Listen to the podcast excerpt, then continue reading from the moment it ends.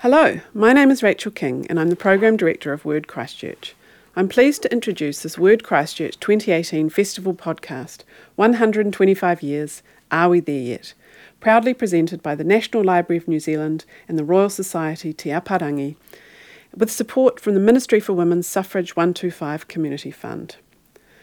To commemorate 125 years of women's suffrage, we assembled a panel of extraordinary New Zealand women to discuss how far we've come since women were granted the vote and how far we still have to go in the fight for gender equality.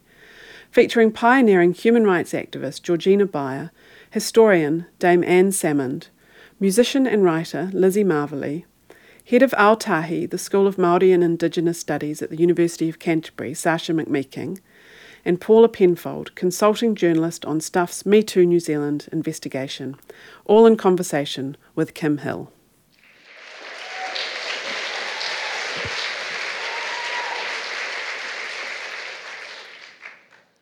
Kia ora. We'd like to start this evening's proceedings with uh, one special song.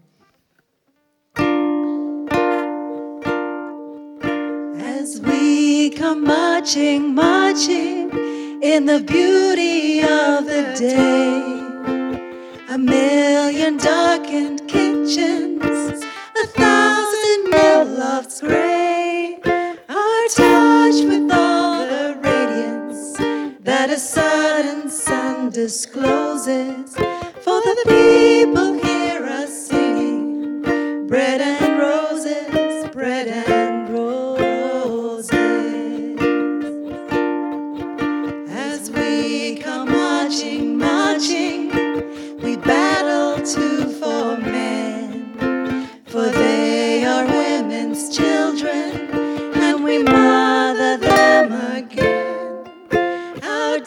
days shall not be sweated from birth until life closes.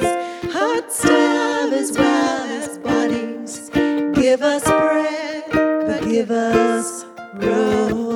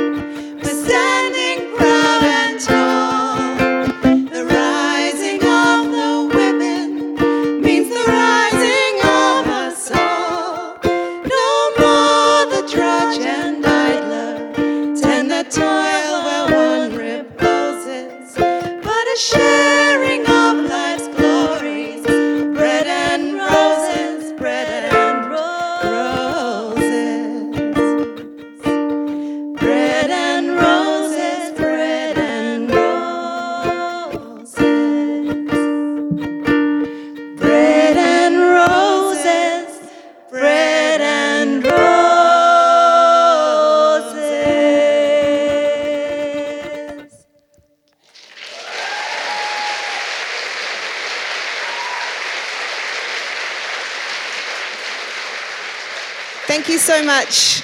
This is Megan. I'm Gemma. We are from the Wellington International Ukulele Orchestra, and it is our great pleasure. And in fact, Kim Hill has this in her contract to be introduced in this way at every event she does. Um, it is our great pleasure to bring you the marvelous, the most wonderful, the, um, the, the world class broadcaster and New Zealand woman, Kim Hill, and friends.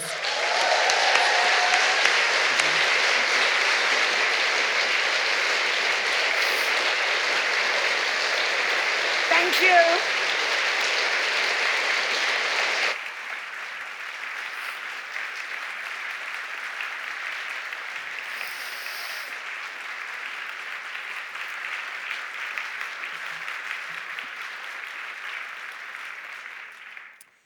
Gemma Grace Wood and Megan Salole of the Wellington International Ukulele Orchestra, of course. Bread and Roses. That phrase originated in a speech given by US socialist and feminist Rose Schneiderman. She was claiming a worker's right to something more than subsistence living. In New Zealand, of course, trade unionist and politician Sonia Davies called her autobiography, autobiography Bread and Roses. It had become a poem and then a song by Judy Collins. Kia ora and welcome to this discussion entitled 125 Years. Are we there yet? Thanks to the National Library of New Zealand and Royal Society Te Aparangi and to HarperCollins and the Auckland University Press for enabling Lizzie Marvelly and Dame Anne Salmond, respectively, to be here. Um, let me introduce them first then. Dame Anne Salmond is one of New Zealand's most highly regarded anthropologists, historians, and environmentalists. Her work on cross cultural encounters gave us a fresh way of looking at our country and ourselves.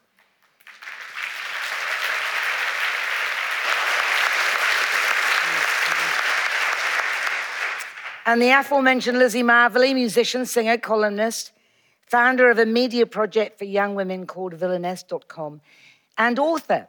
Her first book is called The F Word Growing Up Feminist in Aotearoa.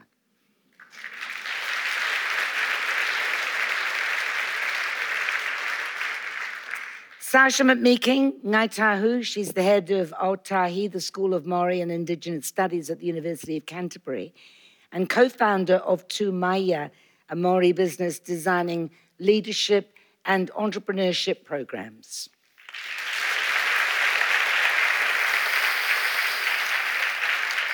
Georgina Beyer, the world's first openly transsexual mayor of Carterton and MP for Wairarapa. She's been a trailblazer for the transgender community. She was a champion of both the Civil Union and the Prostitution Reform Acts.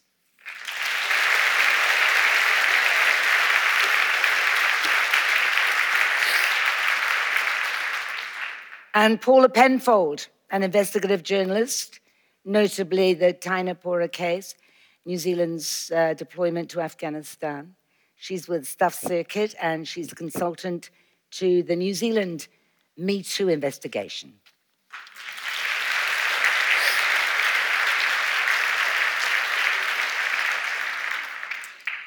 Uh, Teresa Gassinger said that given the struggle to secure suffrage 125 years ago, no goal that New Zealand women today could possibly imagine is impossible to achieve.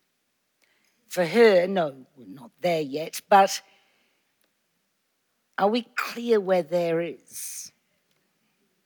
Someone said, maybe it was me, feminism is like housework. Every few years, you have to do it all over again.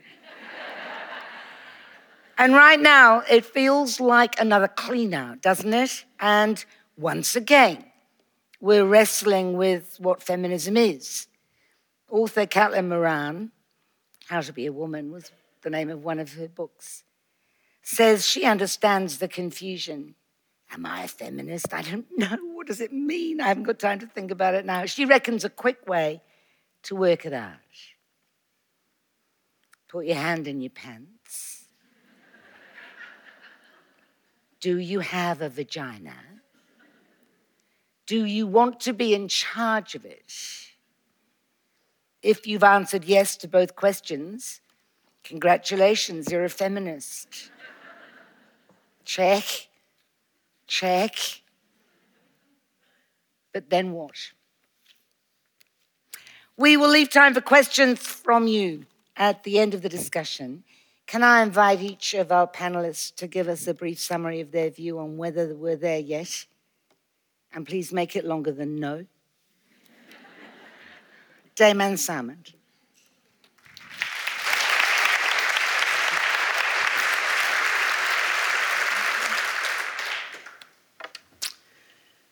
Ia ku rangatira, tēnā tātou, tēnā koutou. Well, as you say, uh, where is there? You know, what's the destination? What would a utopia for women look like? And I, I really echo what Kim just said about it being like housework. It's the, the woman's work is never done, uh, so to speak, because I was interviewed yesterday, um, just yesterday, in preparation for a, a thing that's happening up in Auckland to do with the 125th anniversary of the suffrage achievement. And I was interviewed, and uh, the journalist came round to the house, and I found that we kept talking. He kept asking me, I was talking a bit, he asked me to talk a bit about my life and my work and experience. And the, he kept asking me about Don Brash and what Don Brash had said about this, or about Bob Brockie and what Bob Brockie had said about the role of Māori philosophy and science. And when, then we were back to Don Brash again, and I kept thinking, what is going on here? Why, why are the things that I've been so passionately interested in for a lifetime you know, why am I still hearing voices that sound so much like the ones I heard when I was young on these particular topics? And, and why, why, these, why these blokes being held up as a measure of the things that I've thought about and written about over all of those years? So I asked them, I said, you know, what's, what's going on here? What's the gambit? Why are we talking about, you know, Don Brash? And I'm somebody that's explored the Māori world for a lifetime and and found it the most amazing journey, and there's so much to talk about, so why are we talking about this? And we ended up talking somehow about uh, Virginia Woolf and three guineas, actually. And so this afternoon, when I flew into Christchurch and, and uh, I was just sitting in the hotel for a, a little while, and he sent me three guineas, which is Virginia Woolf's Reflections, a letter that she wrote uh, to a guy that asked her how women could help stop World War I. And it was wonderful to read it again. I mean, I hadn't read it for years and years. And it just reminds me how close to my lifetime so much of this is because Virginia Woolf was writing about Cambridge. She was writing about the frustration of seeing her brother and many of the young men, the apostles that she knew so well in Bloomsbury, they'd all gone to university. They'd had that chance to study, to, to expand their minds, to think about the world together, uh, the comradeship of that and she hadn't experienced that herself, only at second hand. And when I went to Cambridge as a, a Nuffield Fellow, a young woman with three small children, um, and, and with our family in 1980, King's College, where I was a, Nuffield Fellow, had just admitted its first woman fellow the year before. And that year, while I was there, Johns debated about whether to admit women to the college. And there was this huge debate going on, a roaring debate, and they were flying people back from leave and trying to resuscitate people on their deathbed so they could vote to try and stop it. And they did. They stopped it. They actually stopped it that year. And then, sort of, when I came back to New Zealand after that amazing year, and what I had been doing for the preceding probably decade is really deeply exploring with Eruera Stirling, Amiria, and others Māori philosophy, Māori ways of thinking about life, about children, about love, about ancestry, about land, uh, going to marae with them, and so on. When I came home, I found that we were in a country that had started to adopt a really different kind of philosophy, and that's what I want to talk about just very briefly in thinking about are we there yet? This idea of the autonomous cost benefit calculating individual started to grip, you know, the way we, we, we were thinking as a nation. And we, we were re- starting to reshape our institutions, schools, hospitals, universities, government departments, as though they were businesses, and running them to the bottom line. A kind of hyper individualism that argued that uh, fulfillment comes through individual achievement solely. The relational focus of the things that I'd been working, understanding, trying to um, delve into with Eruera, Amiria, and on Marae and so on, we were heading in the opposite direction as a society. And I think now, after you know, 30 years of, of that experiment, I think that while that philosophy in some ways gave women new freedoms, it also cost us. It cost us a lot. Because the workplaces and the communities that we began to craft at that time, I think, are more ruthless in many ways and transactional than those when I was a young woman. Working environments based on short term contracts, poorly paid often, where risks and costs are thrown onto those who are doing the work. And managers are expected to minimize cost and maximize profit at the expense of the people who make up that institution are now commonplace. And this is a kind of philosophy in action which I think has been toxic for our, our society and which has been very damaging for women. There's not much time to talk about this now, but I noted that um, just a couple of days ago, a study was released, um, carried out by young people talking to a thousand other young people in this country. And they were all saying that economic insecurity, student debt, unaffordable housing, and insecure low paid work were huge contributors to stress and anxiety for them. Many wanted a fairer, kinder economy and society. They want to be able to look after these beautiful islands of ours. If they're having children, they want to be have, able to have them in the first place and to raise them with a degree of security and, and tranquility, which in many ways I think I enjoyed in my own childhood. So I would say that yes, there were gains, there were individual freedoms that we've gained over the last 30 years as a result of this emphasis, this hyper individualism. But I also think we're in danger in some ways, we have been, of losing our souls, of our care for others, uh, certainly in many of these institutional frameworks. And for women, uh, I think this is particularly tough because in the workplaces, still so often a kind of command and control philosophy takes rule. And very often, as we've seen in the case of the legal profession, men are still in command of that particular set of uh, powers and, and hierarchies. So, what price work if you have to trade away some of your deepest desires and dreams? You know, what price freedom if it's at the cost of happiness? What price a thriving economy if we've got children dying of third world diseases? All of these things, these are questions that I'm asking. And I think those costs are borne more acutely than women for all the reasons that I'm sure the others will explore. So for me, the dream, we're not there yet, no. In fact, in some ways, we've lost ground, in my opinion. I think we need to have places, communities, workplaces, families where we can be relatively secure, happy, in which boys and girls, men and women, can flourish as equals. Kia ora ai, kia ora ai. And until that happens, I don't think we can say that we're there. Nā reira, i aku rangatira, tēnā.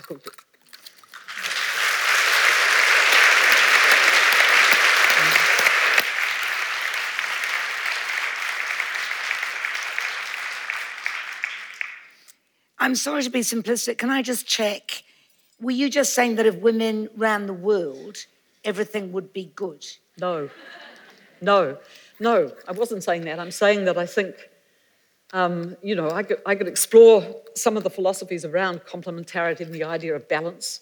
And I think if, if we ran the world together as equals, if men and women were truly equal, if boys and girls could grow up equally, you know, secure, happy, and thriving and prospering, then the world would be a good place. I don't think any of us can do it on our own. And I think that's been perhaps the fallacy of the hyper individual philosophy. It's not possible for human beings to be happy on their own. I don't think. I don't know. Depends who you are. we'll come back to that. Georgina hmm. Beyer.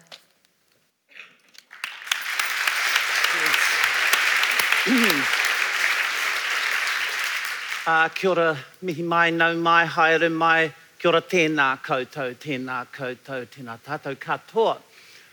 Good heavens, how do you follow somebody such as Dame Salmon? Um, remarkable woman, as they all are sitting on the stage here today. Can I first please acknowledge how incredibly humbled I feel to have been invited to be part of this particular panel. Some might consider me somewhat as an imposter, as uh, uh, but I hope I am not, because some of the most major figures in my life have been women. Of course, I have to mention my mother, um, but I have been in the company and under the mentorship of some amazing women in my life, and one partly introduced by the song we heard this evening, the incredible, the wonderful, the late Sonia Davies. She was the lovely little piece of um, firework that walked into my mayoral office one day in the Wairarapa and said to me, um, well, she walked out with me signed up as a member of the Labour Party, put it that way. and then she kept persisting afterwards because she had a belief in me from afar. I had never met her before in my life until she walked into my office that day. Of course, I knew of her. She is an icon. And, um, and so I was sort of a bit I was a bit fangirly around her, I have to say, when she walked in. So getting me signed up to the Labour Party was just easy. but she looked from afar at what I was doing as the Mayor of Carterton. And I think she had an idea that I might be destined for greater things and would suggest a number of times uh, that I should uh, run in the 99 election. I was just grateful that I was the mayor of Carterton. Quite amazing, I thought, from someone with my colourful background and had been lucky to secure that job, which I loved dearly. But um, although I didn't think I would win the Wairarapa seat, I thought it was certainly a good platform to raise some local issues. And if it hadn't been uh, for a major political party who were backing me, uh, to run in that seat, which I don't think they thought I would win, uh, but we did. And Sonia was there backing me up every inch of the way. She would come out on campaign hustings, speeches, and visits when she was able because she was very frail. At that time, her health was not the best.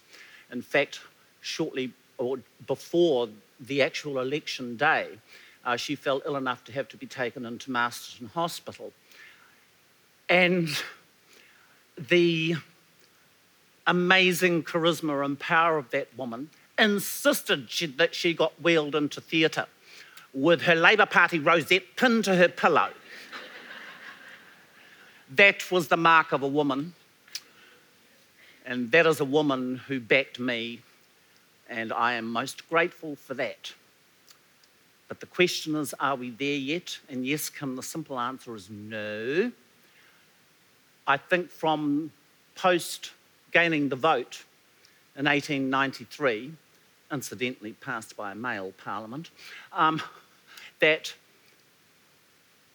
it was a very slow momentum that built before we even got our first woman in parliament. And then even slower as it built up. Perhaps in the last 30, 40, 50 years, it has been rapid what women have been able to achieve. Uh, but they earned it. They had to endure influenza epidemics, 1918. Well, we all did, or the country did at that time. War, when much of our male nation was away and were slaughtered, and women were left behind to keep the home fires burning. The Second World War, our Women's Land Army, which included one amazing woman, certainly from the Wairarapa, Anna, Ani Tatau, um, who was in that area very vigilant. And it emancipated women from beyond or from behind, I believe, uh, the kitchen sinks, the child rearing, the looking after, into having to broaden their horizons. So by the time I reckon that that war ended, a woman had found quite a new independence and that they were able to do uh, for not just themselves and their families and their communities and the country to keep things happening here uh, while men folk were away. Let us not forget women who were at the theatres of war, perhaps not entirely on the front line, but certainly behind, providing the support, the comfort, the care, whether it be nursing or whatever. Um, over there, uh, they were all a part of it. Women have been present, obviously, uh, during all of those tremendous upheavals in the growth of our nation. Then we come, I guess, to the liberations of the 60s, the pill, all of that sexual freedom that abounded at the time just because of that, which to some extent it seemed to have unburdened women, from having to be continually breeding, um, and it gave a new sexual freedom and, of course, the emergence of what we know as the feminist movement into more practical things, into acknowledging and recognizing uh, that the value and the worth of what women had to offer was way beyond being domestic, and that they had potential that should be reached. But we hit brick walls, we hit barriers put in our way, men folk feeling somehow disabled um, uh, by this new and powerful movement that's coming forward. Outrageous, controversial things being said, truth being spoken that was never really spoken about uh, before, uh, coming to the fore. An emancipation, I suppose, that helped us move even further and further. In my um, brief time in politics, comparatively speaking, for a moment in time when the Helen Clark led Labour led government uh, came into power, for a brief moment in time, our top five constitutional positions in the country happened to be held by women.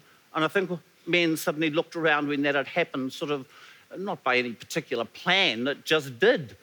And we were there.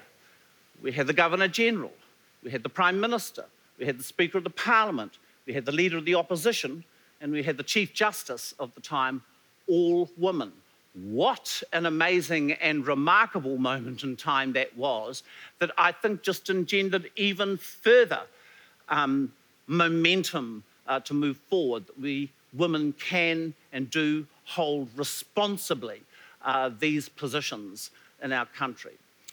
Um, we have had a certain amount of equality enter into the parliament, not good enough yet, but we are moving toward a more equal balance within our parliament. Now, the boardrooms of the country are a different story, and there are still barriers, and there are still, um, shall I say, unconscious bias going on, which really is another term for prejudice, discrimination, bigotry, and hatred. Um,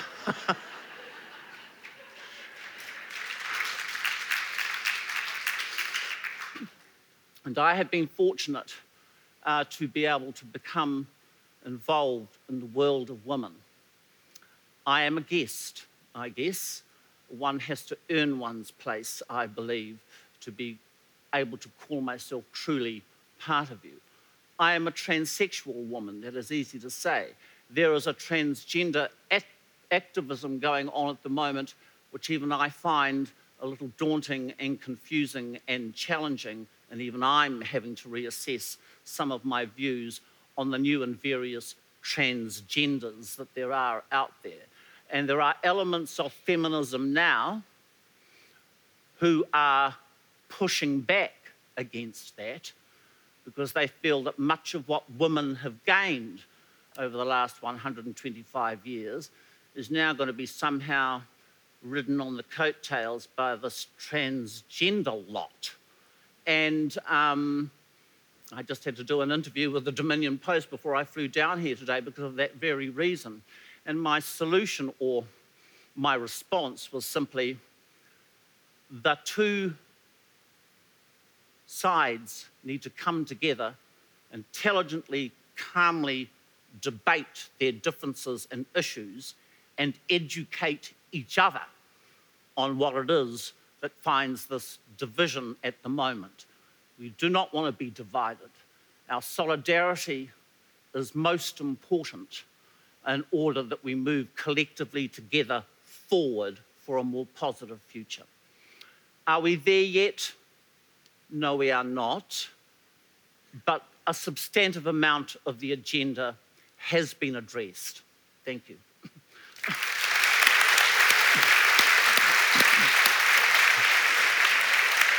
Oh, where I dream that stuff up.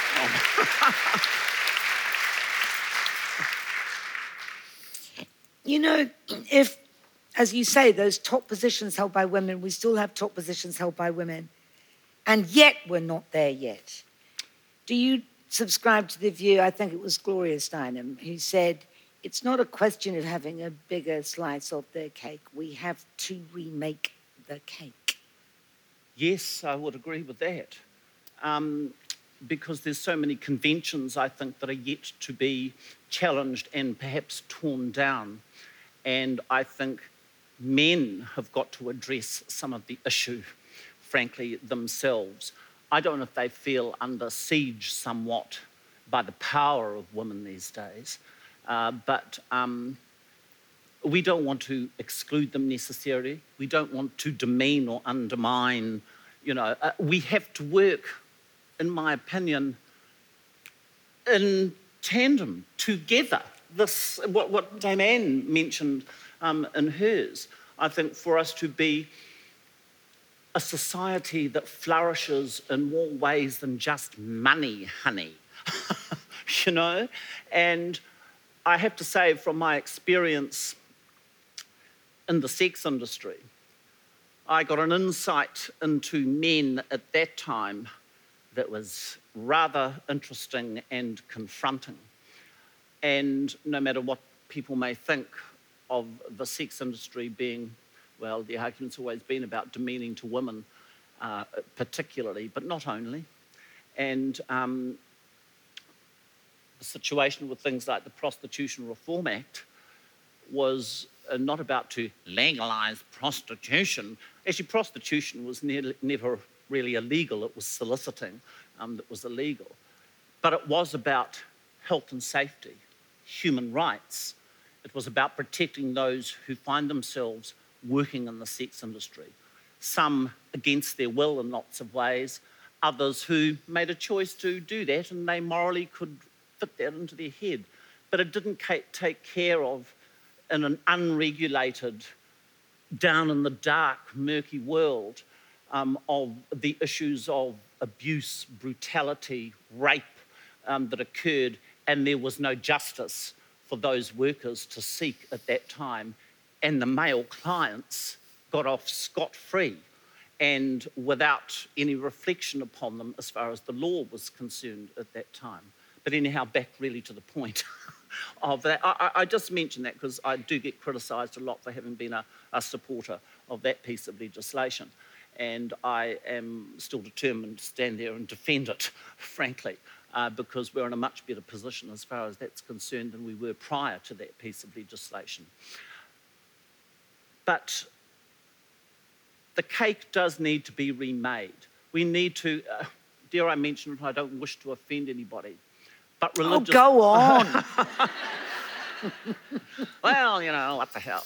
Um, religious dogma is responsible for a lot of inequality, frankly, and defined roles within the Bible or whatever of where women must be. My encounters with Brian Tamaki and the Destiny Church during the civil union um, uh, debate that went on in the early 2000s, um, it was venal. I have grave concerns about someone who has the Man Up campaign. That is code for women back to the kitchen sink. Men, you take your position as the top of the, uh, as the, top of the tree and, um, and relearn your machismo. And uh, I'm sorry, I have huge issues about that. And as for conversion therapy, that is a breach against human rights, in my view.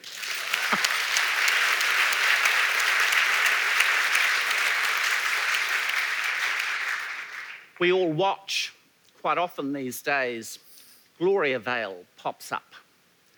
And for those of you who live near to the scene of all of that, really, more closer than I do, in Wellington, I look at that and I think, oh my God, some of them have been born into it and know nothing different. And um, that, in my view, is also an outrage, a breach of human rights, and it particularly seems to um, be detrimental to women. Uh, because and detrimental to men, frankly, because they're brought up with an attitude in that environment uh, that is negative, really. However, if a woman in Gloriavale tells you she's chosen to be there, does that make it all right? No, I don't believe. All it. right, we'll come back to that point. we will come back to that point about choice. Paula Penfold.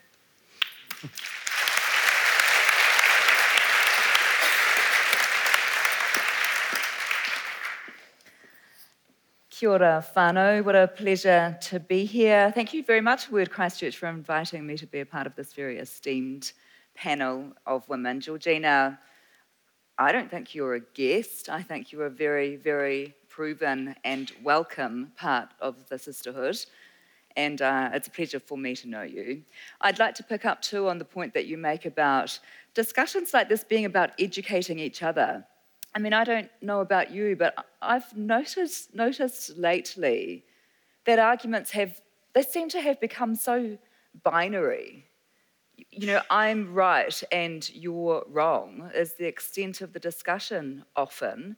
And sometimes social media, for all it can be great, can, can reduce arguments to I'm right and you're wrong. And so I really welcome your point about that we need to start engaging in a proper discussion and educating each other.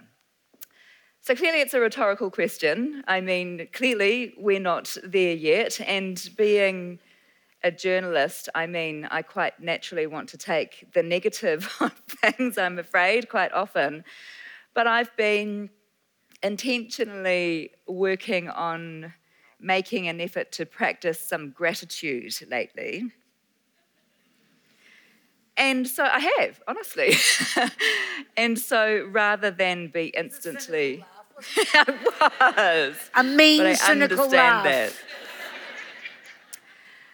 So rather than be instantly dismissive because patently we have such a long way to go, it made me actually stop and think when we were asked to talk to this, are we there yet? About actually the things that we have achieved rather than the things that we haven't achieved. However, being a journalist, I guess I am a little bit inherently cynical. And so for every positive I came up with, there kind of was automatically a negative attached to it. So I apologize for that. So what I did was I wrote a listicle. I thought you'd like that word, Kim. I love wrote it. a listicle uh, in no particular order, some personal, some kind of societal, on this topic of whether or not we're there yet. Number one, the good news is the CEO of the company I work for, Stuff, is a woman, Sinead Boucher, and 50% of the senior executive team is women. And I'm very proud to work for a company that takes that very seriously. However, the bad news is, and I was on a, I was on a flight sitting next to this gentleman earlier this year. We got chatting, you know, and I I don't know how this came about. How does this come about? We got talking about pay parity, you know, how those all blacks going, you know, gender parity. Anyway, it turned out that I was preaching to the converted because he works for PwC and this is his very precise field of interest. So he gave me the stats. And this is the bad news. The stats were that a PwC survey last year showed that of 143 CEOs and country managers surveyed in New Zealand, 4% were women. And the proportion in a different piece of news a couple of months later, the proportion of women in top jobs in New Zealand companies has sunk to the lowest level since 2004. Number two, the good news is this is a little bit personal, but anyway, I'm going to go there. I trust you people. this is good news. We can reclaim as women, I think, some agency over our sexuality. And I am experiencing that personally without getting too personal oh. for the first time. because recently I started dating after, oh! I know. I know, right? After coming out of a marriage that I'd been in for half of my life. And it is an eye opener what happens out there in the dating world, let me tell you, in mostly good ways. And it's an eye opener to me about how empowering it can be for women compared to what it might have been like 20, 30, 40 years ago. That's the good news. That's enough detail for now. The bad news is New Zealand has the worst rate of family and intimate partner violence in the world. And according to figures reported in the Herald, 80% of family violence incidents are not reported to the police. Number three, good news. Sort of good news. We have a Me Too NZ campaign, which, as Kim mentioned, I'm a consultant uh, journalist to, ably led and instigated by my colleague Ellie Moore, who's doing all of the heavy lifting, and I have so much respect for Ellie and the work that she's doing. So, what it's done is it's opened up a path through which mostly women can voice their stories about workplace sexual harassment in New Zealand. That's the good news. The bad news is we need a Me Too NZ campaign through which mostly women can voice their stories about workplace sexual harassment in New Zealand. You know where I'm going, right? It's good news because we're doing it and we needed to do it. The bad news is, did we ever need to do it? Because within a week, there'd been more than 200 messages come through the Me Too NZ campaign. Now, there have been hundreds more. And so I applaud the team that I'm working with for the incredible work that they're doing. I despair at the number of stories there are to be told. Number four, the good news is that a couple of weeks ago there were some figures out from Statistics New Zealand showing that the gender pay gap is closing, sitting at 9.2% for the June quarter of this year, the smallest, second smallest rather, gap in around 20 years, right? Getting smaller, supposedly. The bad news is that's two weeks ago, that news. Today, there's a report out saying New Zealand's pay equity progress is so slow that we won't achieve it until 2044. And I think about my 84 year old mother, who has quite seriously, quite literally been campaigning since the 1970s for pay parity for women. And if this is true, that we won't see it until 2044, she won't see it in her lifetime. And she despairs about that. And I feel very sad that that is the case. Number five, there's only five in my listicle. This is the last one. This is the good news. I don't know how many waves we're up to, but I look at the next wave, and that is my teenage children and the discussions and the conversations that they have around these issues pertaining to women and equality and to issues pertaining to equality across all sectors. And I take great heart that they have these conversations with their friends with passion and compassion and intelligence. And I feel quite a joy that actually the future seems to be in good hands and they're tackling these issues in such you know, they have such a command over it and in such a progressive way, and I feel very confident about that. The bad news. I don't have bad news for that one, actually. I just want to leave you on that positive note because I really do feel that young people are seeing a way forward with this. Thank you.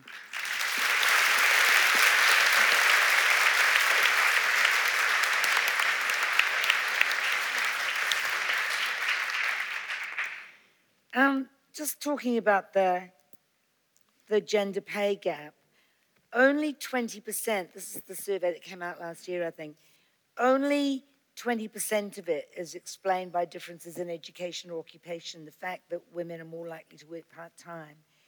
The other 80% is driven by what they called unexplained Yes. factors. Yes. It's interesting, isn't it? I I can't see the gender pay gap ever really vanishing until we get transparency of income in the private sector. Do you? Mm-hmm. I think 2044 is optimistic, frankly. It's not actually that far away. But unless private companies, corporations are forced to be transparent about exactly Yes. what they're paying to who. Yeah, it's hidden. It's completely secret. There is no motivation at the moment for private companies to be paying women what they deserve. One thing in those stats that came out a couple of weeks ago that I found quite heartening is that for women under 30, the gap was much smaller.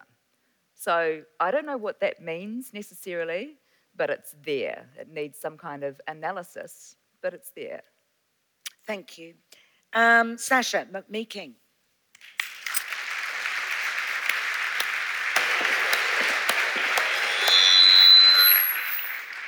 Step away.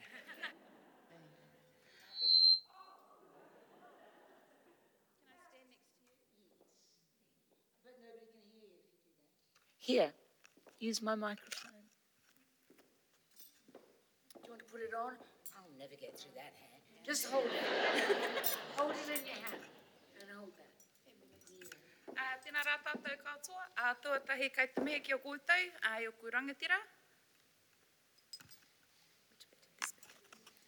Uh, kia koutou nā maanga whakahe kua hara mai nei kia whakawhiti nā whakaro rangatira, a ka nui te mihi aroha ki o koutou.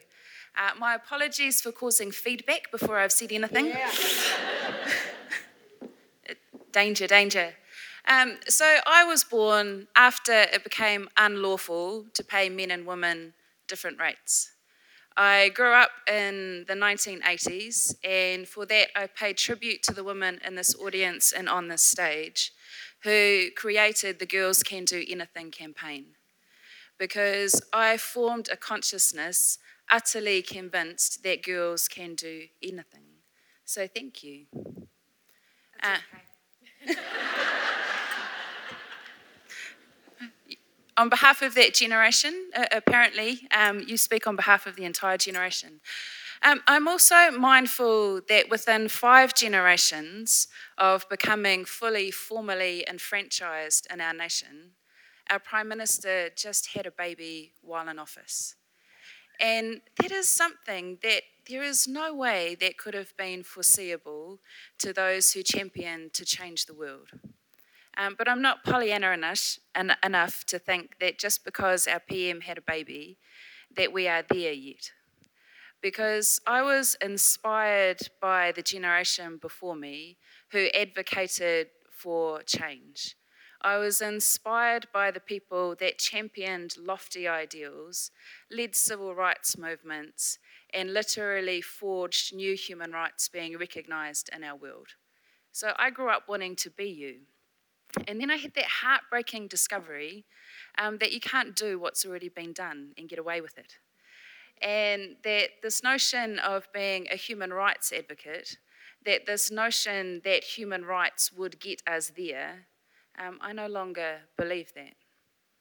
I believe that human rights are critical as an ethical demand.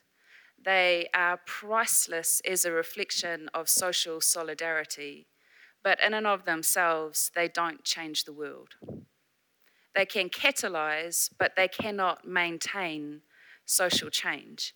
And I find that really troubling because working out what goes in between that ethical demand and the distant there that we can't yet define, I'm not entirely sure what the answer is, but I do try and think about it every night. And my ponderings so far have got to a few places. And the first is the one we've already talked about, which is economic justice. In the 21st century, the vast majority of protests globally are about economic justice. We are no longer fighting um, on the basis of grand normative debates. We can agree the principles, what we cannot agree is their expression. Because when we talk about economic justice, pay equity, um, the security of women's employment, and so on and so forth that we know so well, if we want to address those issues, we are talking about remaking the cake, and the baker doesn't like sharing their recipe. And, um, but I, I still have hope about how we can progress economic justice. But that hope is very much conditioned by the other great barrier to being there yet, which Paula has already talked about, and that is violence in our communities. Look to your left, look to your right. The statistics say that one of those people will have experienced violence. Expanded a little bit more, one in four will have experienced sexual violence. And these are not just statistics, these are human stories. Two people in my close family are dead because of sexual violence. And that should be something that we feel. But when it comes to these embedded issues, it's not a gender based reason for their existence. The economic justice concerns that affect women don't come solely from issues about the perception of women. The reason that women are still beaten and raped is not solely because of the perception of women within households, it's far more complex.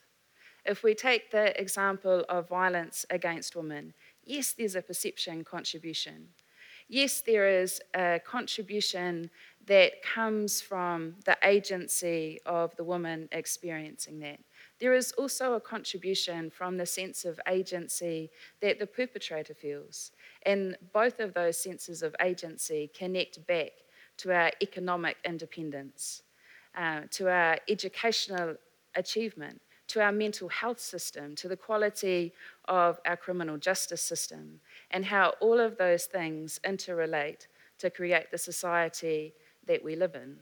So, if we are ever going to truly get there, to that very important there, we need to engage with those fabulously wicked, complex problems of the 21st century.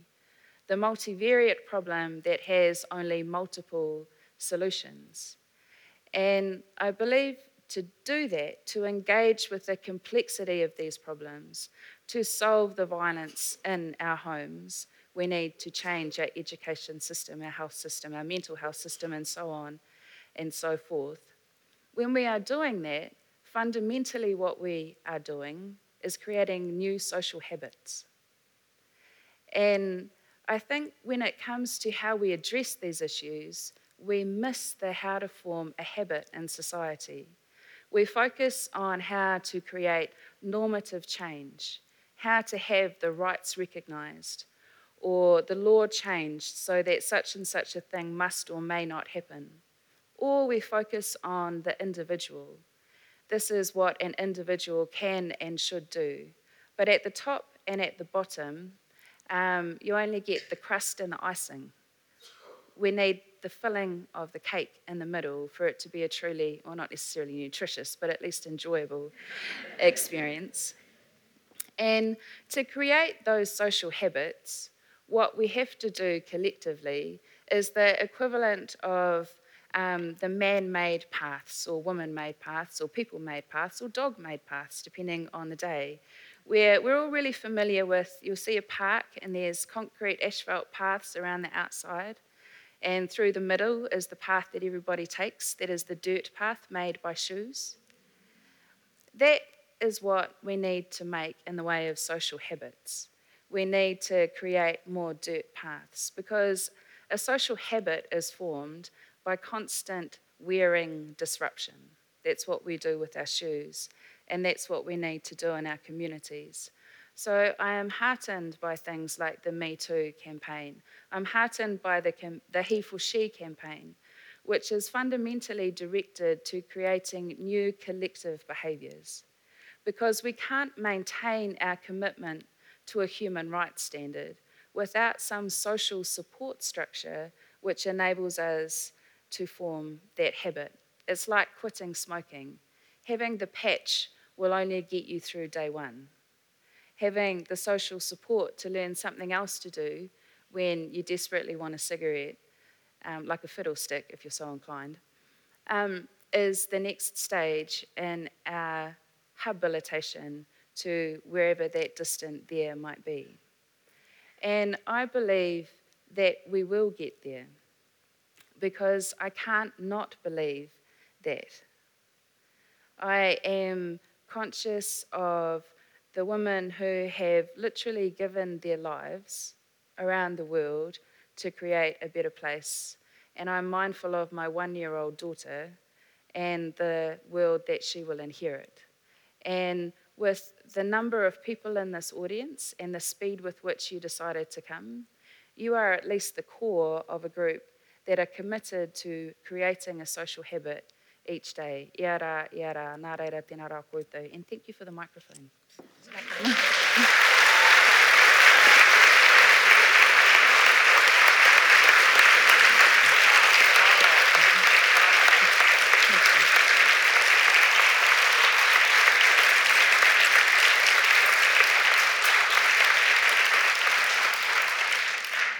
Kia ora, Sacha. Are, are you saying um, that an unfair society has made victims of both men and women? That men deserve understanding as much as women? Well, um, I want to redefine the question because I went to law school. Um, and um, so I, I don't see any of us as victims, but I do see the scope of our personal autonomy being constrained in a real sense. I don't think constraint well, on autonomy. agency, right? Yes, but constraints on agency don't create a sense of victimhood, I think, by default. Um, they can create a range of um, responses. Some are constructive and some are very destructive. So where, where's, do I have an answer to the question Uh, in there? do we? Um, I know word- you went to law school, but you know. but I, I- didn't I- grow up to be a politician, so I I, should be able to give you a straight answer. I mean, I, I do, I, I did get the impression that you thought that men were as, uh, can I use the word disabled, um, derailed as much as women. Um, I wouldn't say it that simply. I think that um, absolutely everybody needs understanding, but um, more we need understanding of how the various threads of causation to any particular problem need to be unravelled as a whole. Um, because society as we know it is inherently conservative. The status quo is given every opportunity to replicate. And so to, in, to create a new mold, to create a new habit, takes conscious choice, and conscious choice takes understanding and help. particularly when we've been living for centuries. I was having a conversation with somebody today, might be here, where we have been ruled by the male imagination. There is such a thing. Yeah. Apparently.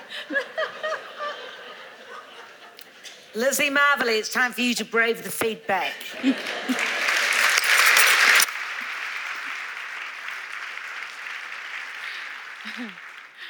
Tēnā koutou katoa, uh, kua hui mai nei i tēnei pō.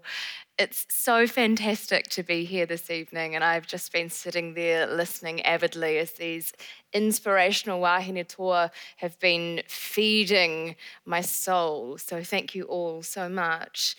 Are we there yet? Well, that question has already been answered many times tonight, but I'm going to answer it only from my own particular vantage point. Uh, I don't claim to speak for anyone else, and uh, I'm going to answer that as a 29 year old woman.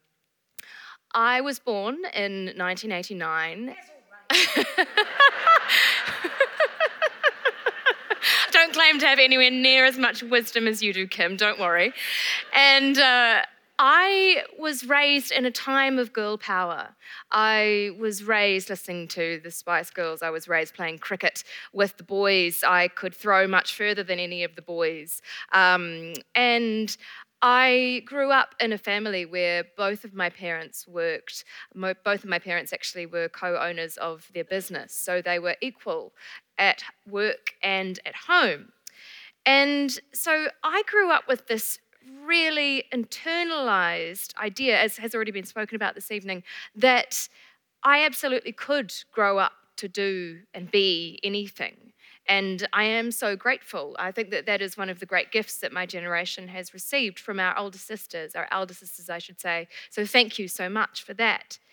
But I then, I grew up in Rotorua. I went to Rotorua Girls High, and Girls High was a very uh, you know, feminist environment. We were all encouraged to stand up and to speak our minds. And so I, I cut my teeth there. I learned to be a bolshy, ranty feminist there. And then I won a scholarship to go to King's College in Auckland, the, uh, the Christ College uh, kind of equivalent, shall we say. And I walked into King's College in 2006. That was 26 years after girls had first arrived there. And I remember walking into the dining hall on my first, in my first week at the school. and I was standing in line with my fellow boarding girls. And I turned around and I looked at, out at the rest of the mainly boys who were eating breakfast already. And I saw that a bunch of them were holding up pieces of toast. And I looked a bit closer and I realized that what they'd done is they'd got pieces of toast and they'd got some marmite and they'd drawn a number onto that piece of toast. And then they held them up as the girls walked past, ranking our attractiveness out of 10. There was also a chant at King's College at that time uh, that went something a bit like this Get back in the kitchen! That happened at many a sports day and an inter house competition, always aimed at us girls. I also became very quickly aware that, you know, I'd always felt like I really wanted to. Um, be in a, a, leadership position, be a prefect. God knows why. It was way more work than it was worth. Um, but I decided that I wanted to pursue these leadership ambitions. And but when I uh, got to King's, I realized that there was an insurmountable obstacle to my becoming the head prefect, and that was that I didn't have a penis. Because you could not be the head prefect at King's College until I think about five years ago if you were a girl. So I grew up in a real girl power environment, but then I went into this totally, totally unempowering, disempowering, I should say, environment. And then I went into the music industry. And I loved music, and I, would always wanted to be a singer. And then, you know, within a few years of me being in there, uh, when I was about 18, it started, I was groped, I was spanked, I was forcibly kissed, and much worse. Um, and that went on for a period of about six years before I got fed up and I decided that I was going to uh, follow my love of writing. Um, so, you know, I, I had all of these amazing opportunities, but still I was coming up against sexism blatantly. And that was only really in the last uh, 10 years. So you know, then from there I went and I became a columnist. And I love being a writer. I have such an incredible time, and it's an amazing, amazing profession to, to be in. But during the last two and a half years, while I've been a columnist, I've been called. Uh, and I've written down some of the oh, no. some of the best ones. Nowhere near all of them. There's actually a folder on my computer that's just full of these. Um, just not the c word, all right? No, I'm not going to say the c all word. Right. Um, but I've been called a hoe, a stupid bitch, a Tupperware European Maori, a tangata fuckwit, um, a stupid two-hole. Uh, that's a really derogatory oh. new term for a woman. Um, we actually have three holes. I don't think they ever really saw a woman naked to come up with that one. Unsurprising. Um, so, no, you know, in my experience, I do not believe that we are there. But you know, my experiences are only the tip of the iceberg, as have already been spoken about tonight. We still have a society in New Zealand where we don't have equal pay. We have a justice framework where abortion is still illegal in this country. We have some of the worst domestic and sexual violence statistics in the OECD. We have one Yay! Solitary female CEO in the whole of the NZX 50. Uh, and we have only 19% of directors serving on publicly listed companies that are women. So we also have a situation where we recognise people like Kate Sheppard, right? We all know who Kate Sheppard is. She's great. But does anyone here know who uh, Niniwa-i-te-rangi is, apart from Dame Anne? what about Mere Te Tai Mangakahia? Te Puea Herangi? A few know her. So we have this great inequality even in the stories that we tell, um, not just between gender, but between different ethnic and cultural backgrounds. So, you know, on the flip side, we have lots of great things happening. We have our third female prime minister. We have the Black Ferns finally being paid. Yay! We have longer parental leave. We now are giving victims of domestic violence that absolute no brainer right uh, of taking leave. I don't even understand how that needed to go through Parliament. But, you know, all of these things are very good things. And I do stand here and I look to the people in my generation and I feel really enormously heartened that we are going in the right direction. But I don't believe that any of those things, having a female prime minister, having the Black Ferns be paid, um, or giving victims leave uh, are really actually getting to the core of the structures that we need to change. Some of those things are enormously important and we are starting to chip away, but a lot of the things that are holding us back are structural. And as women, we're led to believe that they're individual, we're led to believe that we're not enough, we're led to believe that we have to do more and be more. But actually, it's very difficult to overcome the structural barriers that are, that are in our way. So, no, in my view and in my experience, we are not there yet.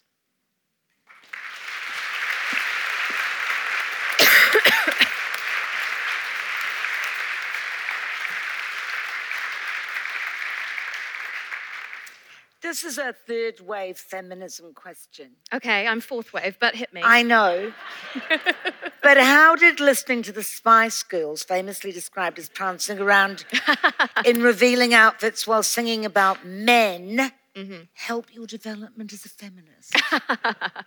um, because it just gave me the language of girl power. I don't for a second believe that the girl, the Spice Girls, were, you know, driving at structural change. They weren't. But for a whole you know, to see, for a little girl, to see a group of women who were there together, who weren't fighting against each other, who were everywhere and who were at the top of the music industry at that time, it was empowering because it was about visibility. And I think at that time, it was feminism, or let's say, you know, fourth wave, our, us fourth wavers were in our infancy. So our thinking was pretty surface, and simply at that time, seeing those women um, doing their thing was empowering. But since then, I've certainly moved on, and I hope now, and I see now, I see now that there's, uh, you know, a long way to go in the music industry. But there are some incredible female artists who are starting to redefine things, and I think that that's inspiring. I, I, I just want, we haven't got a hell of a lot of time. It's such a big uh, uh, choice. I want to come back to that issue of choice because it seems to me that fourth wave feminism is saying that whatever women choose is is feminist because women choose it. I disagree with that. Do you? I do, yeah. Um, I think that choice is about human rights and individual rights, uh, but feminism is actually about equality. And so, a, a good example I would give is the choice to uh, take a husband's name, say, in a heterosexual marriage, is a choice and is completely, you know, anyone's choice. It's fine. You, you do you, babes. But really, in my view, it's not a feminist choice because it's not about equality. So, you know, if you point me in the direction of half the world's male heterosexual population that are lining up to take their wives' surnames, then I might start to believe that it's a feminist choice. But social media is full of women, young women, who seem to suggest that if it makes you feel good, then it's feminist. I feel good and I choose it, therefore it's feminist.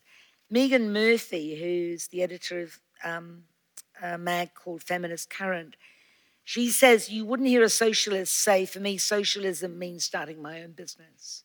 Mm. And that's Mm. the equivalent of it.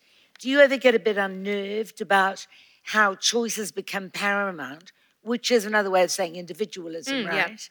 When feminism is obscured Yes. by, I don't know, is this lipstick feminism? Is that what we're talking about? Yeah, I think we are talking All about right. that. Um, yes, I do personally because I, you know, I believe I'm a product of the 21st century. I believe, yay, you know, you can be an individual. That's fine. Just you do whatever it is that you choose to do, but don't call that feminism. Because actually, feminism is something much deeper. And, you know, the fact that we have choices as women is a feminist victory, but that doesn't mean that every choice that we make is a feminist decision. Complicated. Yeah. It's complicated, isn't it? Um, questions from the audience. We have roving microphones. If you have a question, would you put up your hand, please? Ooh, the lights have gone up. We have a hand up down here. And the microphone is coming to you. Keep your hand up so they can see where you are. Yep.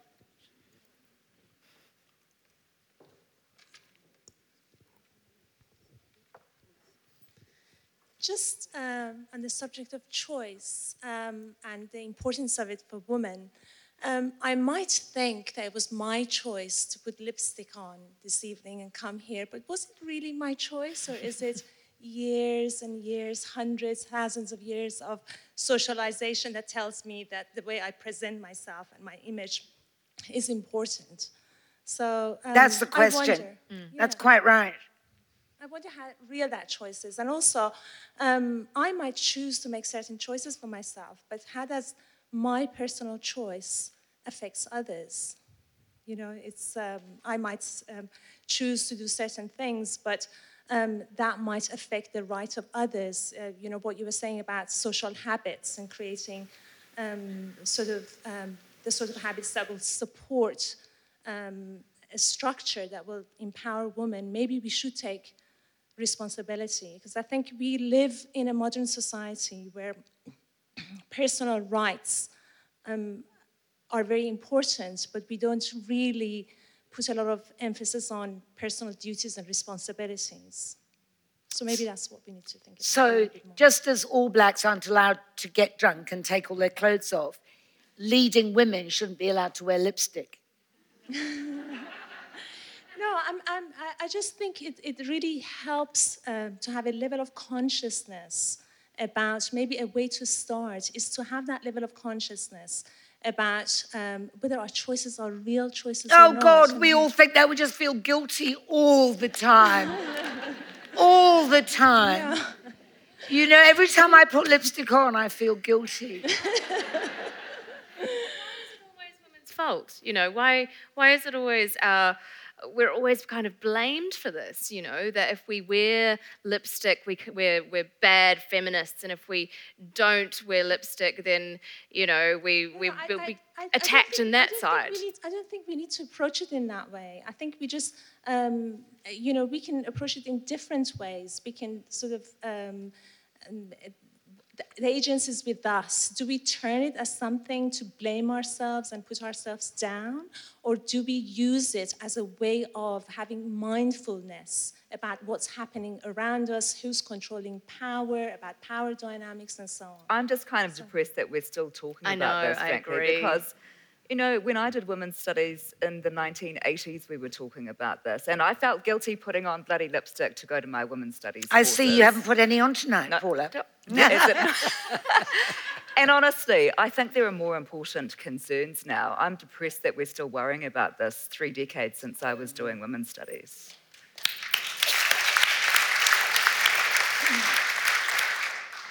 Any other hands up?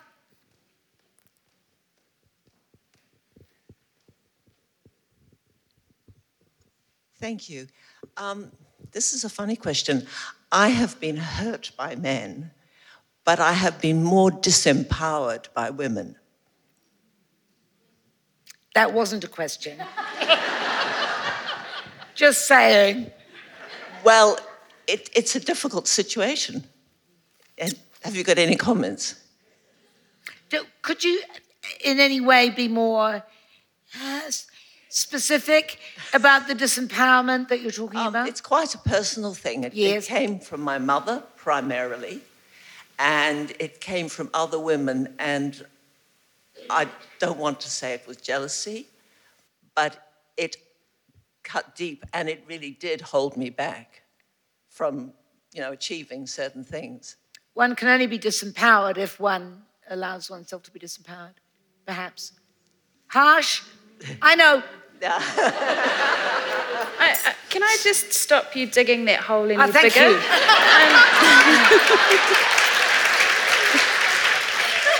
Because I, I think Remind me to hire you as my defense lawyer.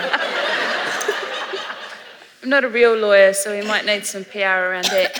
Um, I, I think that there, there is a lot of talk within Māori communities about the consequences of colonisation, um, which I, I think is um, relatable if you'll just bear with me for about 60 seconds. So there is um, one of our famous intellectuals says that the most devastating consequence of colonisation is that we lose trust in ourselves.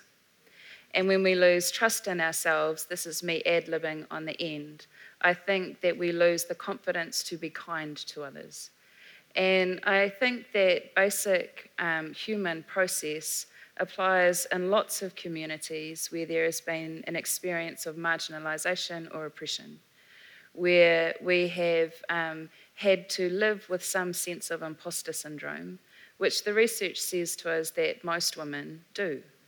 Um, when we feel like an imposter, when we feel insecure, one of the things that we do as humans is bite other people. It's the lobster in the boiling water scenario. And um, so I am not surprised that if there are lots of stories in here um, where women have been injured by other women um, who have done that from a place of insecurity. But my experience is the reverse, um, where I have benefited from remarkable generosity from men and women. And I think that ultimately the only way through the implications of feeling insecure and therefore acting in a spiteful way um, is to, I, I use this line before the Prime Minister, just for the record, um, is about kindness. Because we can only overcome feelings of insecurity, I think, through acts of human kindness.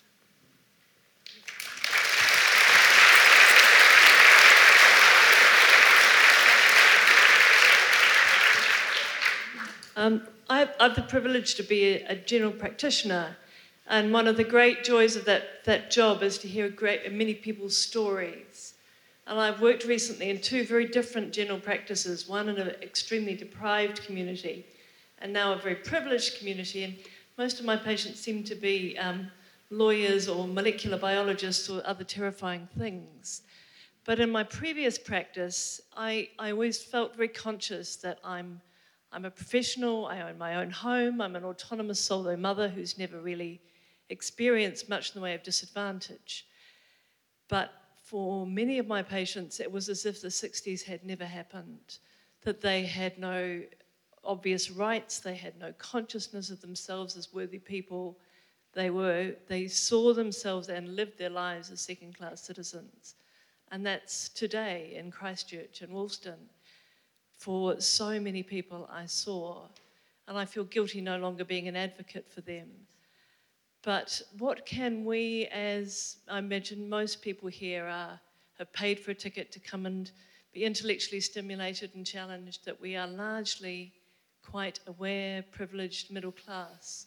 What can we do as, as women, and, and there are a nice number of men here too, to reach out to the people for whom this is a fantasy? Who would like to take that question? Paula. I've been thinking about similar issues actually, and I think that we, uh, the fact that you acknowledge your privilege and speak to it is the first step. And I think those of us, you know, myself as a Pākehā feminist, I need to learn to, I think the acronym is STFU, when it's not my business, right? If it's an issue, we need to think about our intersectional feminism. And when it's an issue that concerns a woman of colour, I STFU, right? So I think it's about giving the agency and power to the people and being an ally where we can, but never assuming to speak where it's not our place to, is the first step. Because there are plenty of women and men in the situation that you're talking about who are able to advocate for themselves or for people, you know, who are part of their community. I think, I think it's condescending when we try to do it too much ourselves. Too, um, that, I mean, insecurity, yes. You know, if people are not certain about themselves, they've been hurt themselves, they strike out. Yeah, that does happen. Happens a lot.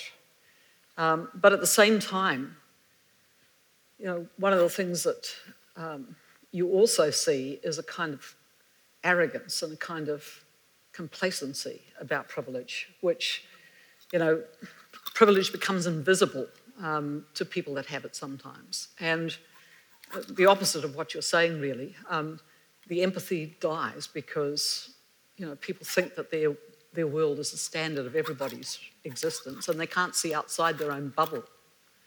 And and in that, in that moment, you know, I was thinking about some of the, you know, thinking about Don Brash, for example, somebody that doesn't, has never studied Te Ao Māori, for example, um, but will speak about it and will say things about it which are derogatory and diminishing without any sense of the hurt and the harm that causes. You know, has never been with a, a young person crying uh, because, you know, they're at university but they can't believe they're worthy to be there because they've been told so often that they ought to be doing hairdressing or, or tourism or something. And, you know, if you haven't experienced uh, the harm, the hurt, the pain, uh, which you as a GP have done obviously with your patients, you know, privilege can be can be this kind of, um, it can be this insulating force where you harm so many other and hurt so many other people.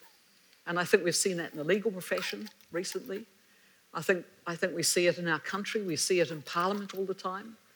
Um, and for me, you know, of the complexities that we're talking about, uh, it's not only insecurity that damages, you know, social relations and the worth makes other people doubt their own worth and that robs them of their dignity and their self-respect and causes all sorts of things that then go wrong um, in families and households, in the legal system and so on. It's, it's arrogance, it's um, believing that my way is the only way and enforcing that on others and seeing them as lesser beings. And if we could get rid of a lot of that, if, if more people would listen to the voices of others, see the, the impact of privilege on, on the lives of people that don't share it, um, then I think, and in a small country, I, I believe you can do that.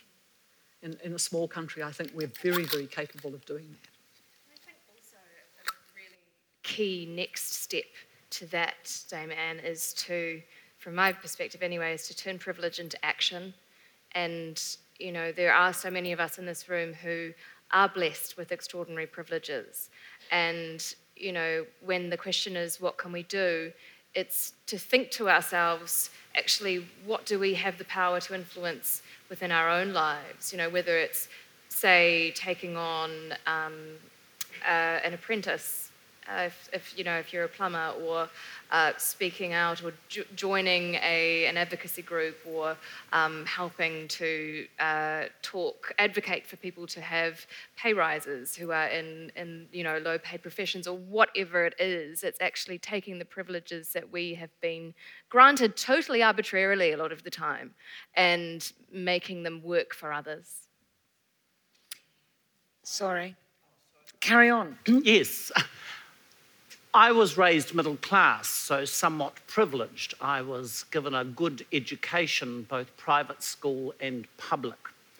But at the age of 16, when I reconciled my gender issues and made an individual decision that I was going to forge ahead with that, not really understanding what I was going to, I just dived into the abyss because it felt right for me and for me to be able to live in my own skin as it was at the time. It came at an awful cost. But some of that privileged upbringing I had when I suddenly was plunged into the depths of, of the twilight world and just the circumstance of a young transgender person at that time in the 1970s was a cruel and evil place uh, to be. It was a culture shock that I just hadn't expected and had never given thought about before, but there I was. Some of the advantage of that privilege for me was it gave me a determination because I knew I was a worthy person. I knew I had intelligence. I knew that faffing around on the red light scene of Vivian Street was not where I wanted to be from the very first client I ever had in the sex industry to the very last I had, I hated every minute of it. Yet, oddly enough, the camaraderie built with my peers in that scene at that time was somehow provided a security, believe it or not, um, of being able to tautoko, to support each other in this horror uh, we were living if I hadn't had the privilege that had raised me up to that point and given to me a determination to move beyond it and get out of it. It was much easier to get stuck in the sex industry. It was a hell of a lot harder to climb out of it.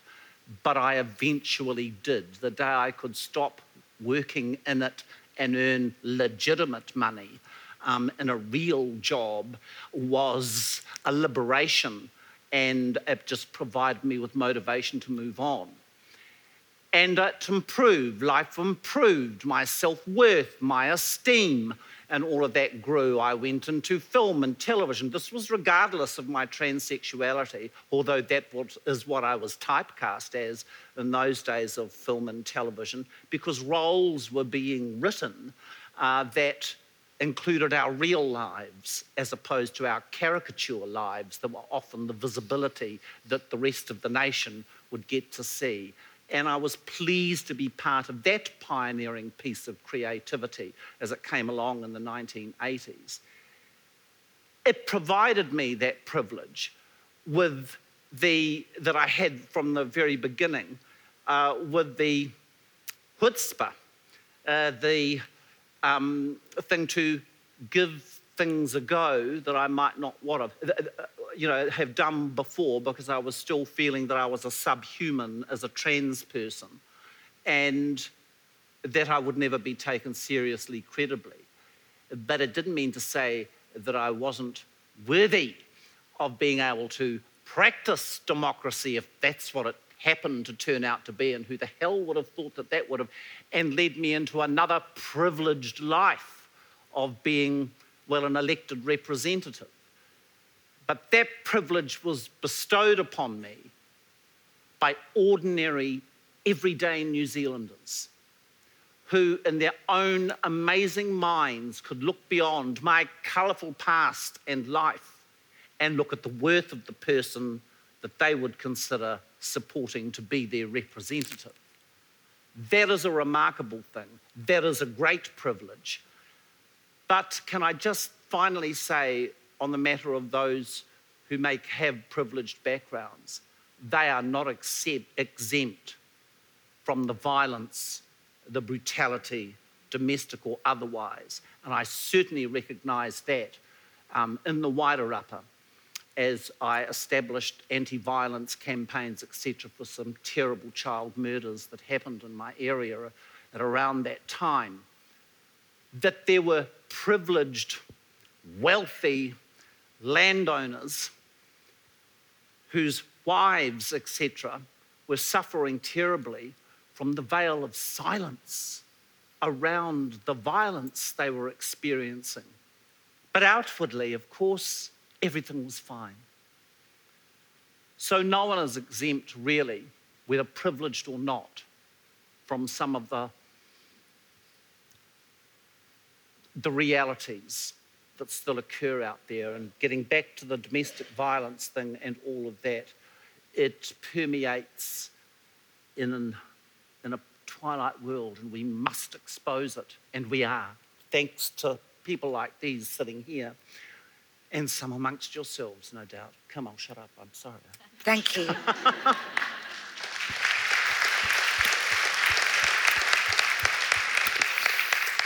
Um, we are out of time unless you've got a burning question that you need to get off your chest and will not be able to sleep tonight unless you ask it. All right?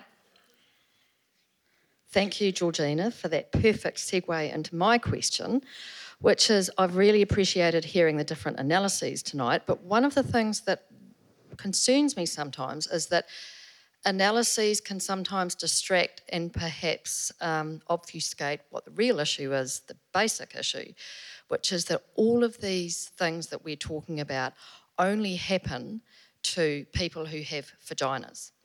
They um, violence happens almost exclu- exclusively in the family setting by men against women. Um, oftentimes, those men don't commit violence against anybody else there is a, there is a target for their violence.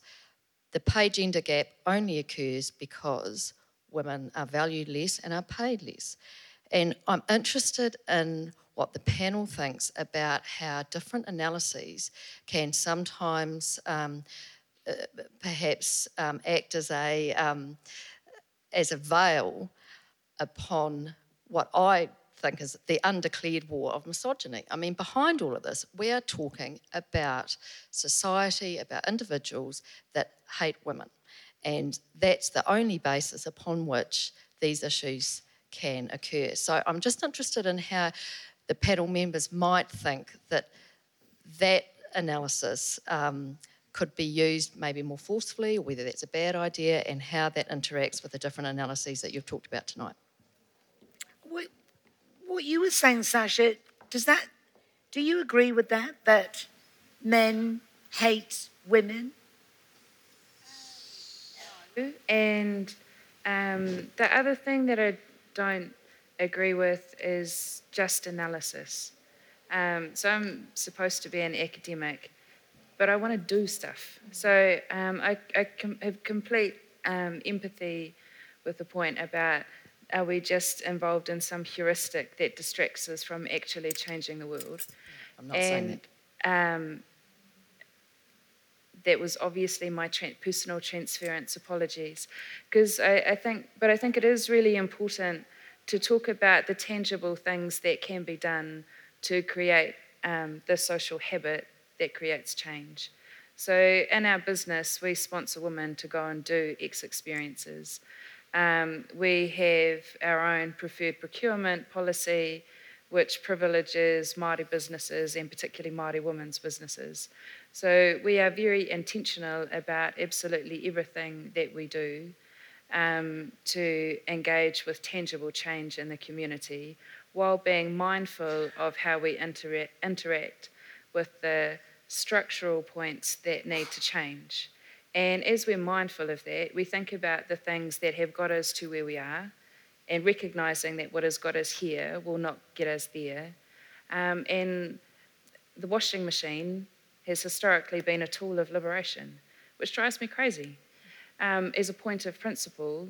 But the amount of time that was needed to do washing that was then taken away and created the space for women to do whatever, much of which was educational purposes, um, that we have to value the things that don't seem like a straight line solution to some of the structural challenges that we've got, like the invention of the washing machine that um, gave us greater opportunities for education and everything that flows from that. So, do you see? Can I just chip in here too? Because I think that um, in many ways analysis is helpful because it's not always a matter of, personal emotions such as hatred. I mean, if you look at the relative roles of men and women um, from for a very long time in, in, in the European legacy, if you like. You know, you go back to you go back to the book the book of Genesis. You can look at the story of Adam and Eve. You can also track into the legal system, and you can look at the, the doctrine of coverture, which prevailed until remarkably recently in our history, where, where women were legally covered by their husband I went to law school too. yeah, so so the, the, the whole doctrine of coverture, I think, was was a kind of way, a habit of mind, which is translated into so many of our, you know, ar- architect literature, um, so many of our conventions, legal um, structures, and so it's very difficult to get rid of these kinds of things. You have to replace them with something better, I think. And that's why I think the idea of equality and of complementarity and of seeing men and women as in balance with each other in some deep sense and looking for philosophies that will enable us to see each other like that um, and, and to rejig our relationships within families, within businesses, within our communities with a new kind of vision because the old one has served us so badly. You know, it's that idea of the great chain of being, you know, command and control structures. It's, wreck, it's wrecked so many um, lives, but it has an impact on the environment, our relationship with the living world as well. And we need new philosophies, we need new, new ways of thinking about these matters. And I'm hopeful about the younger generation. I think they're striving towards them. I mean, I just want to say though that I don't want that to be fully women's responsibility because I do see what you're saying in talking about misogyny, and I do think that it is high time for men to have a look at the way that they may have, uh, you know, created the world and the things that they may have perpetuated. Um, so, you know, I, I love all of the ideas that we talk about and all of the change that we're trying to bring about. But this so often is women's work, and I'm bloody sick of it. It's exhausting. We've been fighting this fight for effing ever, and it's time for the men to freaking stand up. So I do have this view that, well, yes, we should absolutely complement each other and we should be equal. Dudes, it's time to equally do your share of the work. Come on, you know, like I, I, I Mama needs a wine and a sit down. I just make an observation uh, regarding your, your question, which is huge um, in, in many ways. I had an experience on both sides of the fence. You made a comment about, you know, um, hatred towards anything that has a vagina. And prior to my having a vagina, um,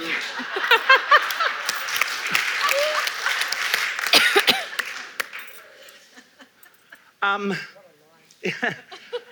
I was a very beautiful, unspring pass. I could pass easily um, as uh, indeed being a female.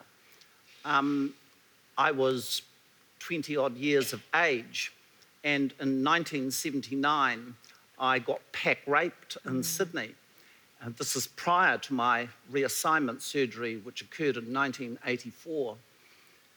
And as the ordeal began to unfold, I stupidly went, I was at Les Girls nightclub, met four guys, two of them were Kiwis, old chummy chummy, I'd only been in town a month or so. They invited me out for a joint. Oh, yes, oh, yes, please. And off I went out with them, stupid me, and into a car. And the next thing you know, we're driving along, and at some point, my street smarts kicked in. And I thought, oh, okay, I think we're in an uncomfortable situation. And as it turned out, it was. And the thing that powered through my mind as the inevitable was coming toward me, I suppose, mm. was oh God, do they know that I'm not a real woman? Eh? What an assumption to make. Oh my God, do they know? And was it going to make me any safer if I was? Or was it going to be even worse than I could imagine when it was revealed that I had a penis? Beautiful tits, fabulous hair, lovely makeup, looked fantastic, very desirable. And that was one of the most horrifying things that happened. All sorts of street smarts kicked in to minimize the damage that was wrought upon me that night. But it didn't stop them from raping me. Penetration, the lot, regardless of the penis that was there. That was odd. I've never had, thank God, any experience post vagina um, like that. It's just an odd thing about that. So I think on the one hand, they saw me as a, as a very attractive young lady they were going to have their way with. But once discovering that I wasn't quite like that, and with some of my shiftying around, and I won't explain now, but um, of how to minimize what was going to happen to me, but I got one of them to be more protective of me. And um, oh, yeah, they violated me. It was awful and brutal, but it could have been worse. I thought I was going to die. I didn't have a vagina, but I had the outward appearance of having one. And so I think it supports your point in lots of ways. Um, if I had been ugly, looked like a construction worker with a frock on and a bit of lipstick and a terrible wig, it probably wouldn't have happened. I would have been beaten up for other reasons, called transphobia, homophobia, uh, whatever you like. But uh, yeah, sorry, I just thought I'd make that It's interesting. Hatred of the other, one way or the other. Um, we are out of time. Uh, thank you very much. In my more despondent moments, when I think that we'll never get there, I will think of these women who've been good enough to join us tonight, and I'll think of you guys too. So thank you.